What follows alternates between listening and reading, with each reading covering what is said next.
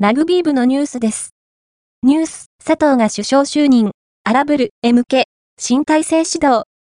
総大国際会議場イブカ大記念ホールにて行われた予選会では、就任2年目を迎えるオンクラタダビト部長より、2024年度の新体制が発表された。首相には佐藤健二が就任。挨拶では、早稲田のプライドを持って日本一をつかみ取ると決意表明した。